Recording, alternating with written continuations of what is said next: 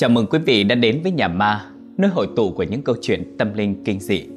Xin chào, tôi là Duy Thuận. Rất vui lại được gặp lại quý vị vào khung giờ phát sóng quen thuộc 8 giờ tối thứ tư hàng tuần với những tập truyện ma dài và thú vị.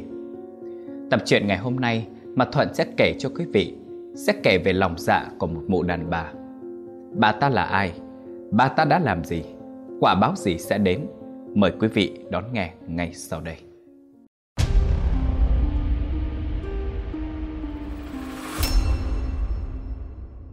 Câu chuyện xảy ra từ rất lâu về trước, không nhớ chính xác là thời điểm nào.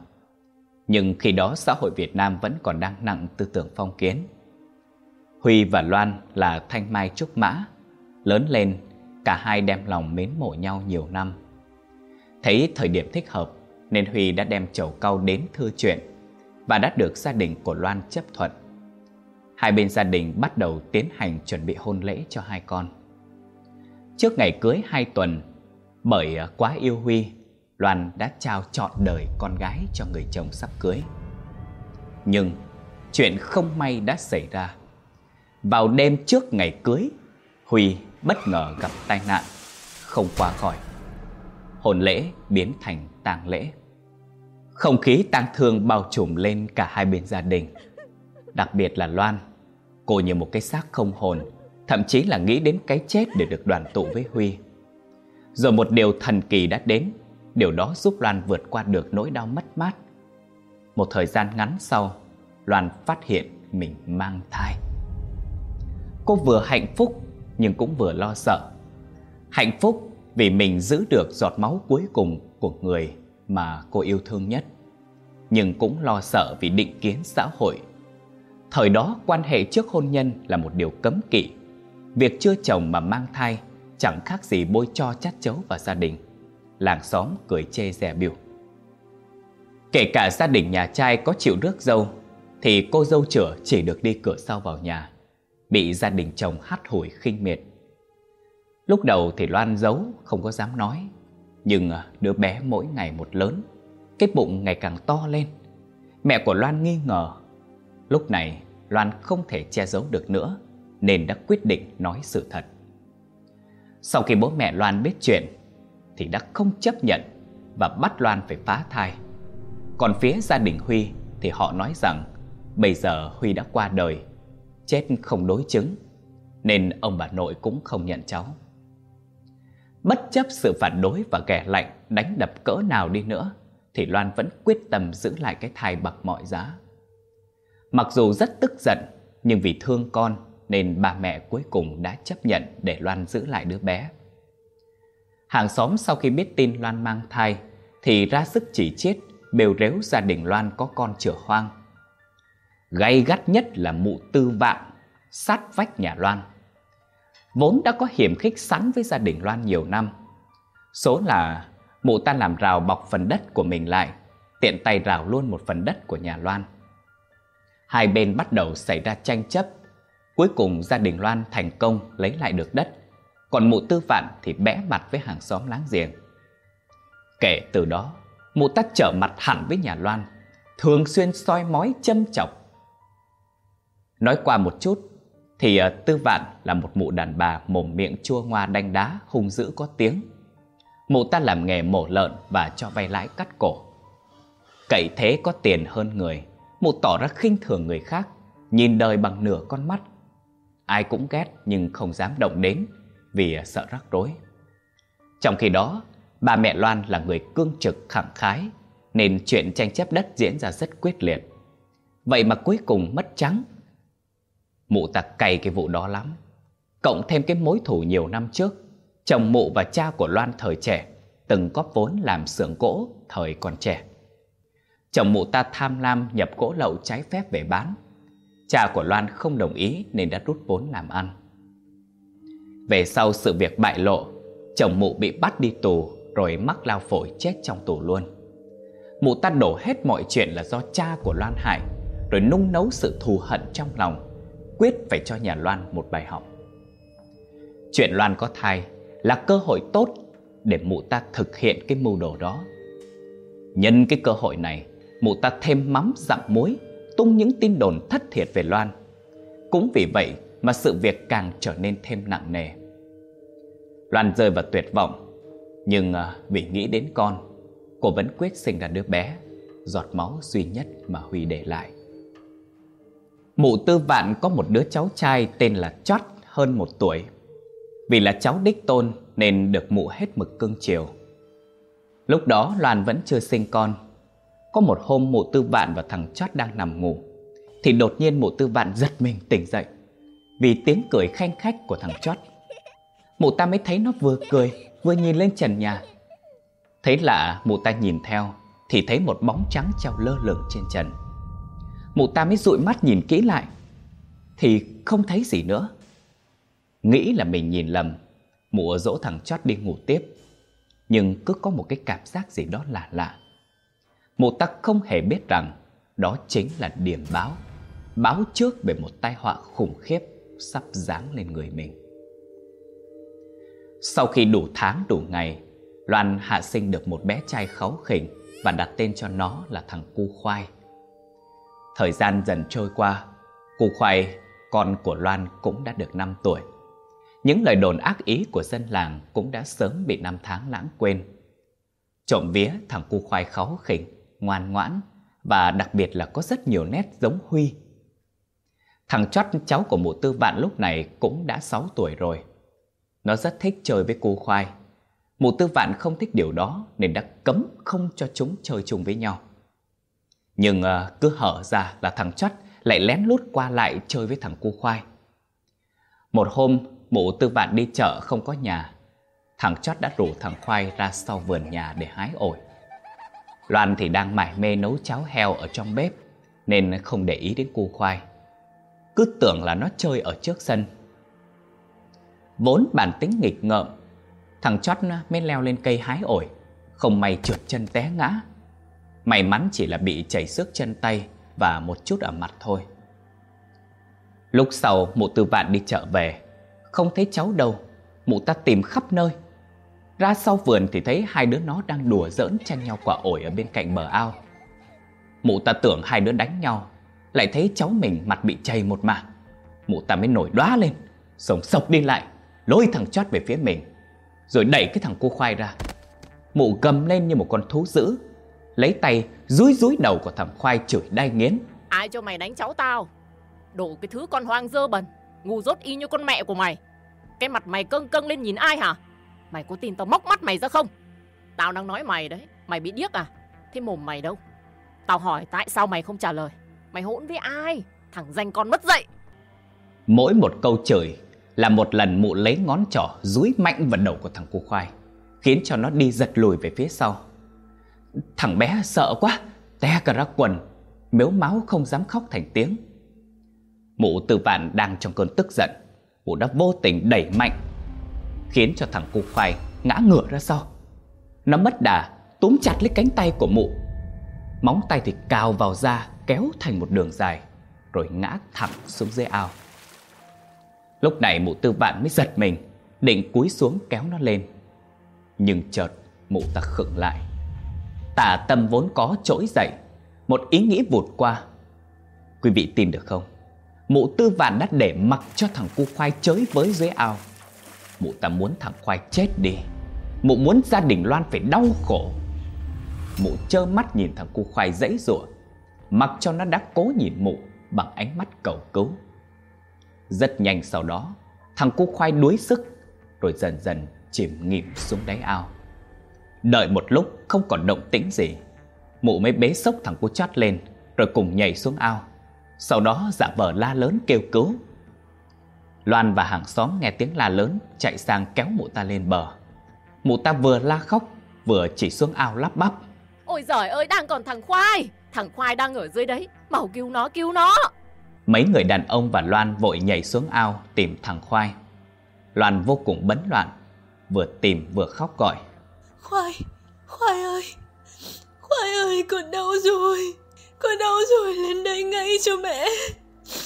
Khoai ơi, đừng bỏ mẹ con ơi. dáng vẻ gào khóc trong vô vọng của Loan đáng thương vô cùng. Những người chứng kiến ai cũng nghẹn ngào rưng rưng. Còn mụ tư vạn ngoài mặt mụ tỏ vẻ lo lắng, ăn năn. Nhưng trong lòng thì đang cười rất hả hê May là cái ao nhỏ Nên rất nhanh đã tìm được xác của cu khoai Xác bị vướng vào rong rêu Nằm ở giữa đáy ao Cơ thể khoai đã tím tái Môi nhạt bợt Miệng toàn bùn đất, Hai mắt trợn trắng. Mọi người cố gắng sơ cứu hô hấp nhân tạo, Nhưng không cứu được. Khoai đã tắt thở. Loan sốc ngất xỉu ngay lúc đó. Chú hàng xóm vớt được xác của Khoai đưa tay vuốt mắt cho Khoai nhiều lần, Nhưng hai mắt vẫn mở trừng trừng, Không có chịu nhắm lại. Máu ọc ra từ hai khóe mắt, Khiến những người đứng xem nổi hết cả da gà. Nhận được tin báo Công an xã đã đến xác minh, Lấy lời khai của các nhân chứng xung quanh. Riêng mụ tư vạn thì mụ khai rằng, Vừa đi chợ về ra vườn tìm cháu Thì thấy hai đứa nó đánh nhau Rồi cùng lúc bị rơi xuống ao. Hoảng quá mụ mới lao xuống, Nhưng chỉ cứu được thằng chót. Còn thằng khoai nó vùng vẫy quá Nên mụ không đủ sức cứu cả hai đứa một lúc.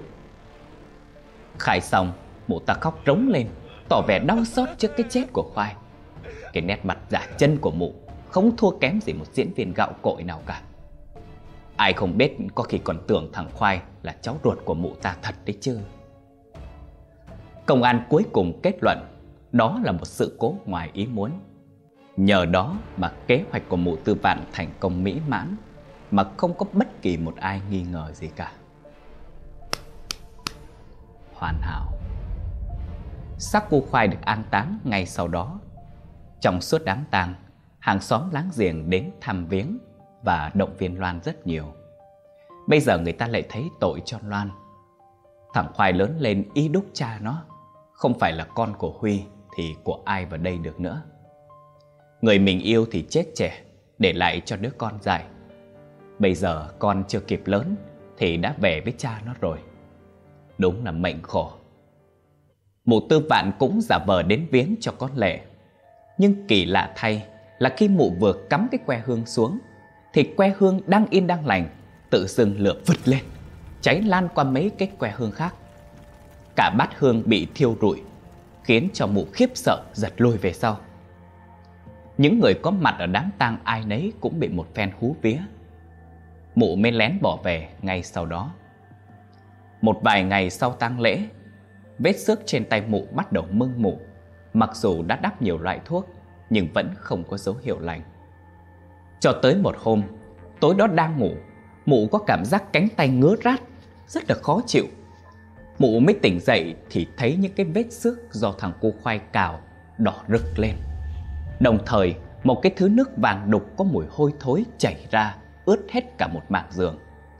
Rồi tự dưng dòi ở đâu bò ra từ các vết xước. Lúc đầu chỉ vài con thôi, sau đó dần dần sinh ra một ổ rồi bỏ lúc nhúc lúc nhúc khắp tay. Mụ tư vạn sợ điếng cả người, vừa phủi mạnh, vừa cào tay mình. Càng cào thì cái vết xước nó càng lan rộng ra. Rồi rớt ra khắp giường, bò lên cả chăn gối. Mụ mới la lang lên như lợn bị chọc tiết Người nhà nghe thấy tiếng la chạy vào Thì thấy mụ tư vạn đang tự cào cấu vào cái tay của mình Máu chảy bé bét Da thịt móc vào móng tay đỏ le Người nhà phải vỗ vai lay mạnh vào người của mụ Thì mụ mới tỉnh lại được. Mụ nhận ra không có con giỏi nào cả, Chỉ thấy tay mình dính đầy máu. Sau chuyện đó, Tinh thần mụ bắt đầu xa sút hẳn ra. Cứ đêm đến là mụ lại cảm thấy có gì đó cựa quậy trong cánh tay. Lần nào cũng như lần nào, Đều là lặp lại cùng một giấc mơ dòi bỏ lúc nhúc. Riêng thằng chót Kể từ khi khoai chết nó trở nên lầm lì ít nói Hỏi gì thì nó trả lời đó Nếu không ai hỏi gì Thì cả ngày hầu như nó không mở miệng nói một câu nào hết Trong khi thằng chót là cái thằng lắm mồm Bạ cái gì nó cũng hỏi hỏi linh tinh vớ vẩn suốt ngày. Thằng Khoai chết rồi, không còn ai chơi với thằng Chót nữa. Vậy là nó cứ ru rú ở trong nhà. Lúc đầu mụ tư vạn còn vui thầm trong bụng. Thằng Chót không đi đâu cả, mụ ta đỡ phải lo bóng gió chuyện bị bại lộ ra ngoài. Bọn trẻ con nay buồn mai vui, sáng nhớ chiều quên mấy hồi. Nhưng mà được đâu đó có khoảng à, 4 năm ngày là mụ tư vạn lại thấy thằng Chót vui vẻ lại bình thường. Trưa nào cũng thấy nó chơi trốn tìm sau hè Mụ tư vạn nghĩ chắc thằng chót tìm được bạn mới rồi mụ cũng yên tâm hơn. Nhưng cả tuần liền chưa nào cũng nghe thấy tiếng của thằng chót đếm. năm mười mười lăm hai mươi hai lăm ba mươi ba lăm bốn mươi bốn lăm sáu mươi tám mươi chín mươi một trăm. Tao đi tìm nè. Ngoài tiếng thằng chót ra Thì không thấy bất kỳ một đứa nào khác nữa. Mụ từ vạn thấy lạ mới hỏi nó. Chót này, mấy hôm nay cháu có bạn mới đi à? Đứa nào đấy? Sao lại không gọi nó vào đây mà chơi? Bà phần cho mấy cái bánh ú to lắm. Vậy mà nó chẳng nói gì hết Chỉ lườm mụ tư vạn một cái, Rồi bỏ chạy đi chỗ khác Trước đây thằng chót rất quý mụ tư vạn Mụ đi đâu nó cũng léo đéo đòi đi theo Nhưng bây giờ, mụ cứ đến gần là nó lại quay mặt bỏ đi Nó cứ nhìn mụ bằng một ánh mắt căm thù khó hiểu Mụ đút cho nó ăn cái gì, nó cũng phun ra. Nó cũng không chịu ngủ chung với mụ nữa. Có một lần, nó không nghe lời. Mụ mắng nó mới có mấy câu. Vậy mà nó lấy đá ném mụ sưng cả đầu lên. Bố mẹ nó đánh cho một trận no đòn nát đít Vì cái tội hỗn với nội. Bắt nó xin lỗi, Nhưng nó nhất quyết không mở miệng. Chỉ trợn trừng mắt lên liếc mụ. Có một buổi trưa nọ, Mụ tư vạn ra sau bếp xem mấy con lợn con mới đẻ. Thì vô tình mụ thấy thằng chót ngồi chơi bắn bi một mình Ở gốc cây ổi, Cạnh ao, Ngay cái chỗ mà thằng khoai chết. Mặc dù chỉ có một mình thôi, Nhưng nó chăm chú chơi rất hăng say. Miệng cứ cười tít cả mắt, Vui lắm.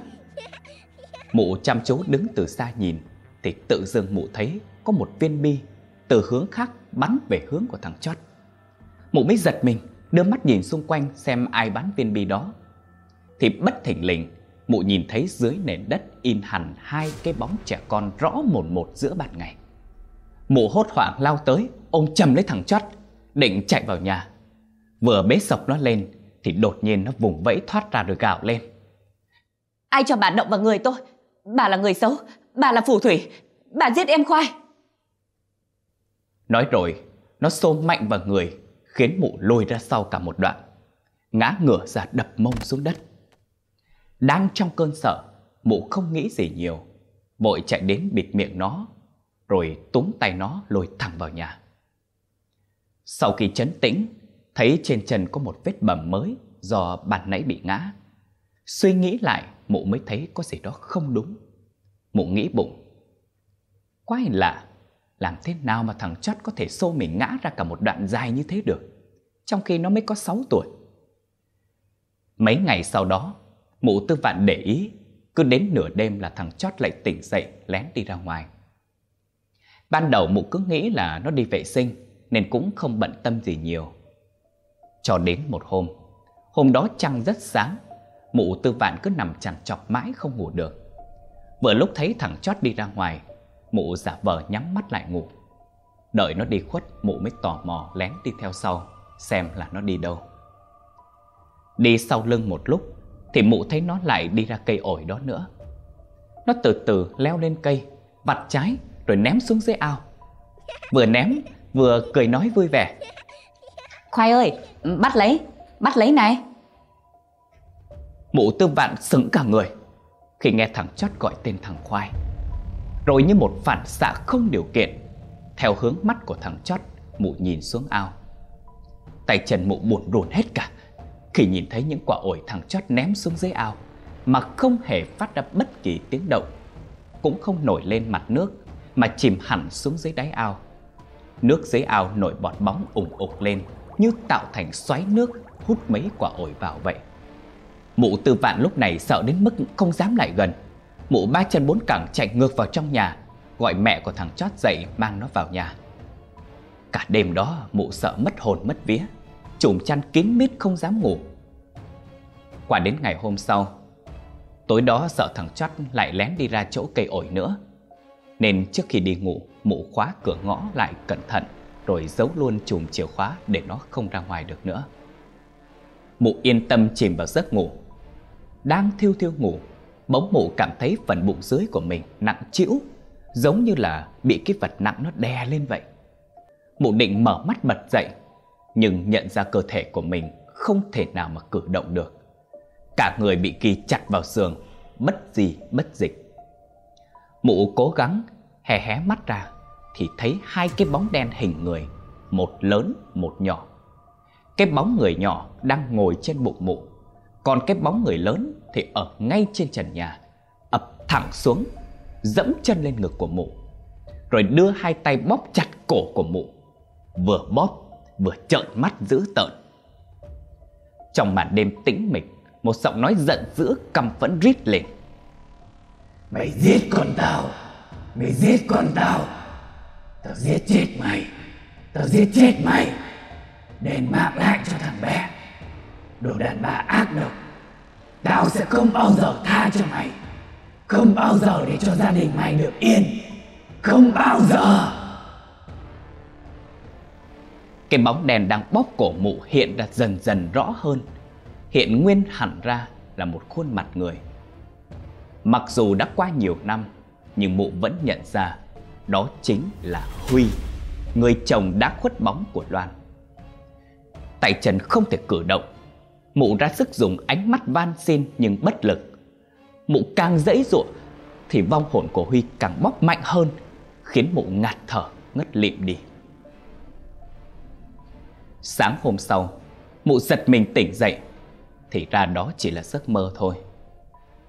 Mụ à, mới thở phào ra một hơi, Chuẩn bị rời giường.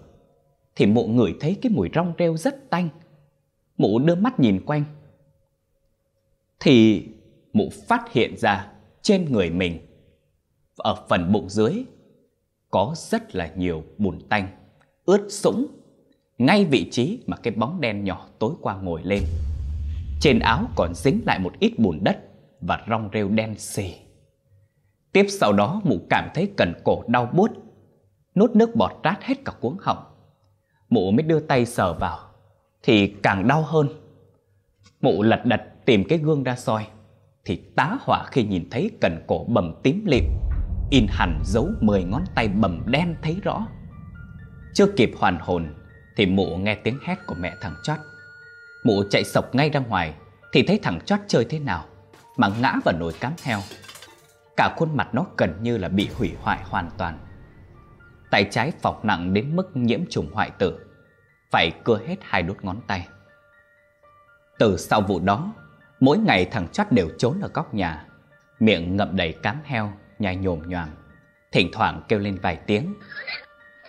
Y hệt là tiếng heo kêu vậy, Nó cũng không còn đi thẳng được nữa mà cứ bò bò bằng bốn chân dưới đất.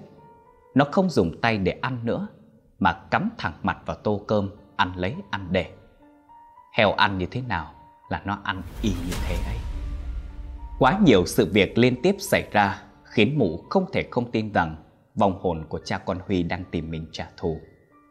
Mụ tốn rất nhiều tiền để mời một thầy Pháp cao tay ở làng bên, với mục đích là hòng chấn yểm vong hồn của cha con Huy. Hôm lão thầy Pháp đến làm lễ, Lúc đầu mọi chuyện diễn ra rất suôn sẻ, Không thấy bất kỳ một hiện tượng lạ gì cả. Sau khi bày xong mâm lễ cúng, Lão đốt nhang rồi lầm nhầm đọc chú. Vừa đọc, Lão vừa đi vòng tròn xung quanh bàn cúng. Lúc này, không có bất kỳ một lực tác động nào. Đột nhiên, Cả bàn cúng rung lắc dữ dội Ly tách trên bàn va vào nhau, Tạo nên một tiếng lách cách lớn. Đồ cúng ở trên bàn cũng vì thế mà xô lệch. Không khí xung quanh bắt đầu trở nên lạnh lẽo.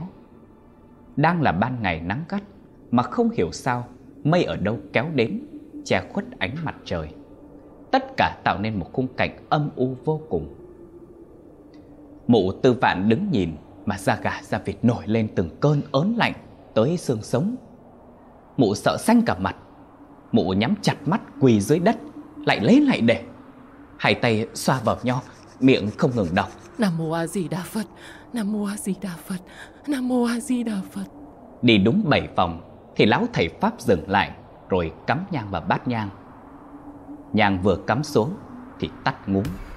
Lão rút ra đốt lại Nhưng khi cắm xuống Nhang lại tiếp tục tắt. Làm đi làm lại nhiều lần Nhang đều tắt cả.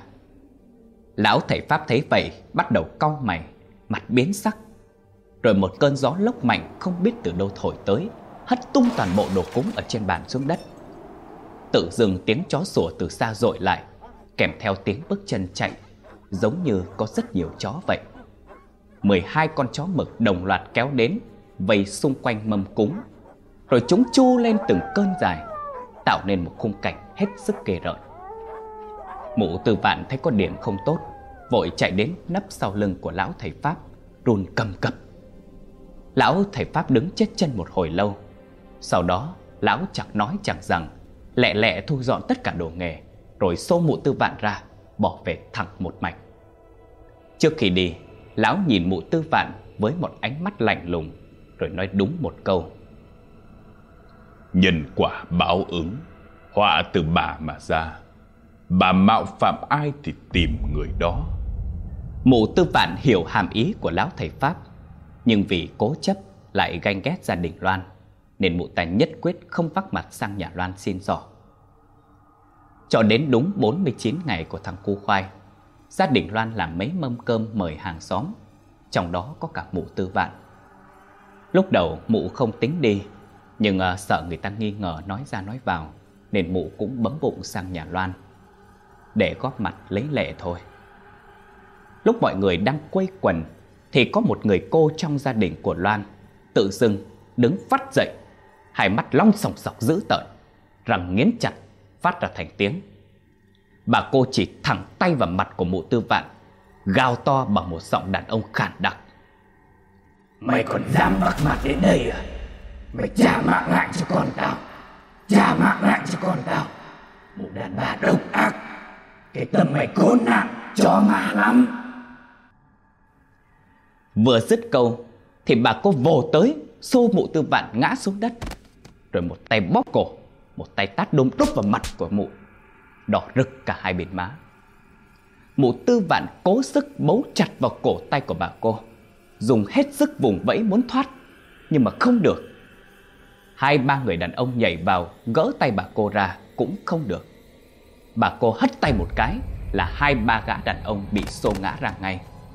Cảnh tượng khiến những người có mặt đều hết sức khiếp sợ. Không ai nói cũng biết, Chắc chắn là bà cô này bị vong nhập. Chỉ là không biết vong là của ai thôi. Sau một hồi, Gia đình Loan can ngăn Bà cô mới chịu buông tha cho mụ. Bà cô gầm gừ, Rồi dùng sức sút thêm mấy cái lên người mụ tư vạn, Rồi mới tha.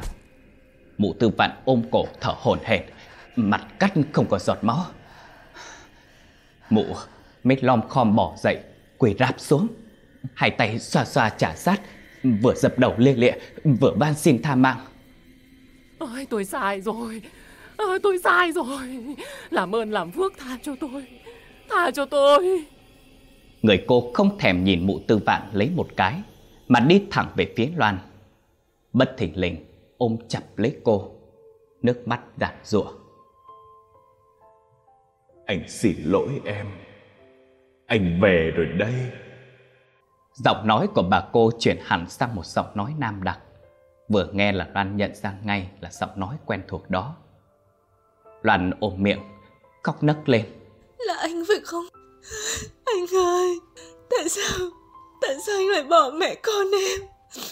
Con mình nó mất rồi anh ơi, nó bỏ em rồi anh ơi. Bà cô đang ôm Loan, quay ngoắt ra, chỉ mặt vào mụ tư vạn, vừa nói vừa nghiến răng. Chính mụ ta đẩy thằng bé xuống ao Chính mụ ta giết thằng bé Sau câu nói đó, sự thật cũng được phơi bày ngay lập tức. Tất cả những người chứng kiến sự việc đều hết sức bàng hoàng, đồng loạt nhìn về phía mụ tư vạn bằng ánh mắt chất vấn. Còn mụ tư vạn thì á khẩu, mồm ú ớ, mụ vùng dậy bỏ chạy thục mạng. Lúc này, Huy trong thân xác của bà cô vẫn ôm chặt lấy Loan.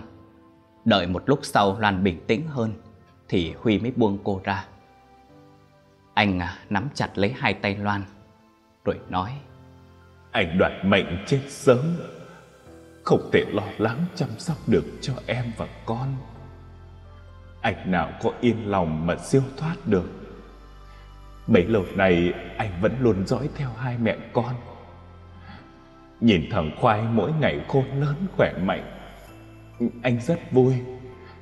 Em đã phải một mình vượt qua những gì anh đều biết cả. Nhưng anh chẳng giúp được gì cho em. Anh tệ quá. Tệ quá. Nhiều đêm anh thấy em tủi thân ngồi khóc. Lại không dám khóc lớn tiếng vì sợ con tỉnh. Anh muốn ôm chặt lấy em. Nhưng cũng đành bất lực. Anh nợ em nhiều quá, Loan ơi. Mong em hãy tha thứ cho anh. Còn thằng Khoai, Em hãy an tâm. Anh sẽ đưa con đi Và chăm sóc nó cẩn thận. Chỉ mong sau này Em sẽ có một cuộc sống tốt đẹp. Một cô gái tốt như em Xứng đáng có được hạnh phúc. Hai năm nữa em sẽ gặp một người đàn ông tốt. Nếu anh ta ngỏ lời, Em hãy đồng ý nhé. Anh ta sẽ chăm sóc tốt cho em. Nghe Huy nói, Loan càng siết chặt lấy anh. Nước mắt chảy dài không ngừng. Cô nghẹn không nói được thành lời, Chỉ có thể dùng hành động để níu giữ anh Huy. Cô biết anh lại sắp rời xa cô một lần nữa. Khung cảnh hết sức đáng thương Khiến những người chứng kiến ai nấy đều nghẹn ngào Huy đảo mắt một vòng nhìn những người có mặt tại tang lễ, rồi tiếp tục nói. Tôi biết Loan đã chịu rất nhiều thiệt thòi, cũng vì sự ra đi đột ngột của tôi, khiến Loan mang tai tiếng không chồng mà chưa. Còn sinh ra thì bị mang danh con hoang. Tôi biết tất cả các người đã nói gì sau lưng cô ấy. Các người ác mồm ác miệng, sẽ có một ngày các người sẽ phải trả nghiệp. Này à, mọi chuyện đã được sáng tỏ. Loan là vợ tôi Thằng chót là con trai ruột của tôi. Nó chẳng may bị mụ tư hãm hại mà chết oan. Này chỉ còn một mình cô ấy trên dương thế. Mong các vị hãy quan tâm và giúp đỡ cô ấy. Những ai tâm địa xấu xa Làm hại đến cô ấy, Tôi quyết không tha. Dứt lời, Bà cô nhìn Loan bằng một ánh mắt dịu dàng, Rồi ngất xỉu, ngã xuống đất. Sau khi tỉnh dậy, Mọi người có hỏi thì bà cô nói là không biết gì, Không nhớ một cái gì cả. Chỉ biết rằng đang ngồi uống trà Thì thấy có một cái bóng trắng từ đâu ập thẳng vào người. Về phần mụ tư vạn sau hôm đó mụ mất tích Không ai biết mụ đã đi đâu Ba ngày sau Người ta phát hiện xác mụ nổi lềnh bềnh trên con sông đầu làng khi vớt xác lên, hai mắt mụ bị cá rỉa mất, lưỡi thẻ dài ra ngoài, ốc bám đầy trên lưỡi. Da thịt trên người vỡ ra, đi đến đâu thịt vụn rơi đến đấy. Rồi bò lúc nhúc khắp người, toàn bộ cơ thể biến dạng bốc mùi hôi thối, không ai dám lại gần. Những người chuyên vớt xác cũng phải nôn thốc nôn tháo. Họ kể rằng chưa bao giờ nhìn thấy một cái xác chết trôi nào kinh tởm như vậy cả. Không lâu sau, Loan nằm mơ thấy Huy dắt tay khoai về. Hai cha con đứng từ xa, mỉm cười, vẫy tay chào Loan rồi quay lưng biến mất. Riêng về mối lương duyên mà Huy nói đến không biết có xuất hiện thật hay không, nhưng Loan đã từ chối điều đó. Loan đã quyết định quy y xuất gia tại chùa. Cả cuộc đời ăn chay niệm Phật, hồi hướng toàn bộ công đức cho chồng và con trai. Quý vị thân mến, tập truyện ngày hôm nay đến đây là kết thúc rồi. Cảm ơn tất cả quý vị đã yêu mến và đồng hành cùng nhà ma suốt từ đầu câu chuyện đến bây giờ. Trong tất cả những câu chuyện từng được phát trên kênh nhà ma, có 3 tập truyện khiến Thuận bức xúc nhất khi đọc kịch bản.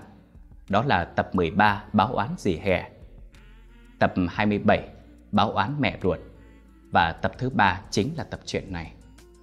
Lòng dạ con người sao có thể ác độc đến như vậy? nhẫn tâm đến mức trơ mắt ra nhìn một đứa bé mới 5 tuổi chết trước mặt mình. Cái tâm còn ác hơn cả ma quỷ dã thú. Thiện ác phân minh, trắng đen rõ ràng, đừng hòng đứng dưới đất trời ngũ hành âm dương mà làm càn. Quả báo mà mụ tư phạn nhận lãnh hoàn toàn xứng đáng. Không có một từ ngữ nào đủ để diễn tả hết bức xúc trong lòng Thuận lúc này. Cảm phiền quý vị có ý kiến gì về câu chuyện ngày hôm nay? Hãy bình luận bên dưới để Thuận được biết với nhé. Bình luận của ai được à, nhiều quan tâm, nhiều like nhất thì Thuận sẽ nhắc đến tên bạn đó ở tập tiếp theo nhé. Còn à, riêng về Huy và Loan, đau lòng quá quý vị ạ. À. Một người chồng, một người cha, ngay cả khi đã lìa đời vẫn luôn âm thầm bảo vệ vợ con của mình. Một người vợ, một người mẹ hy sinh tất cả vì con. Có thể kiếp này họ không được trọn vẹn, nhưng Thuận tin rằng kiếp sau chắc chắn họ sẽ được đoàn tụ, được bù đắp tất cả những khổ đau mà kiếp này phải chịu. Nhân quả luôn công bằng cho tất cả mọi người. Còn bây giờ, xin chào và hẹn gặp lại tất cả quý vị ở số phát sóng tiếp theo. Nhớ like, share và đăng ký kênh Nhà Ma để ủng hộ cho Thuận và toàn bộ ekip nhé. Cảm ơn quý vị rất nhiều. Chúc quý vị ngủ ngon.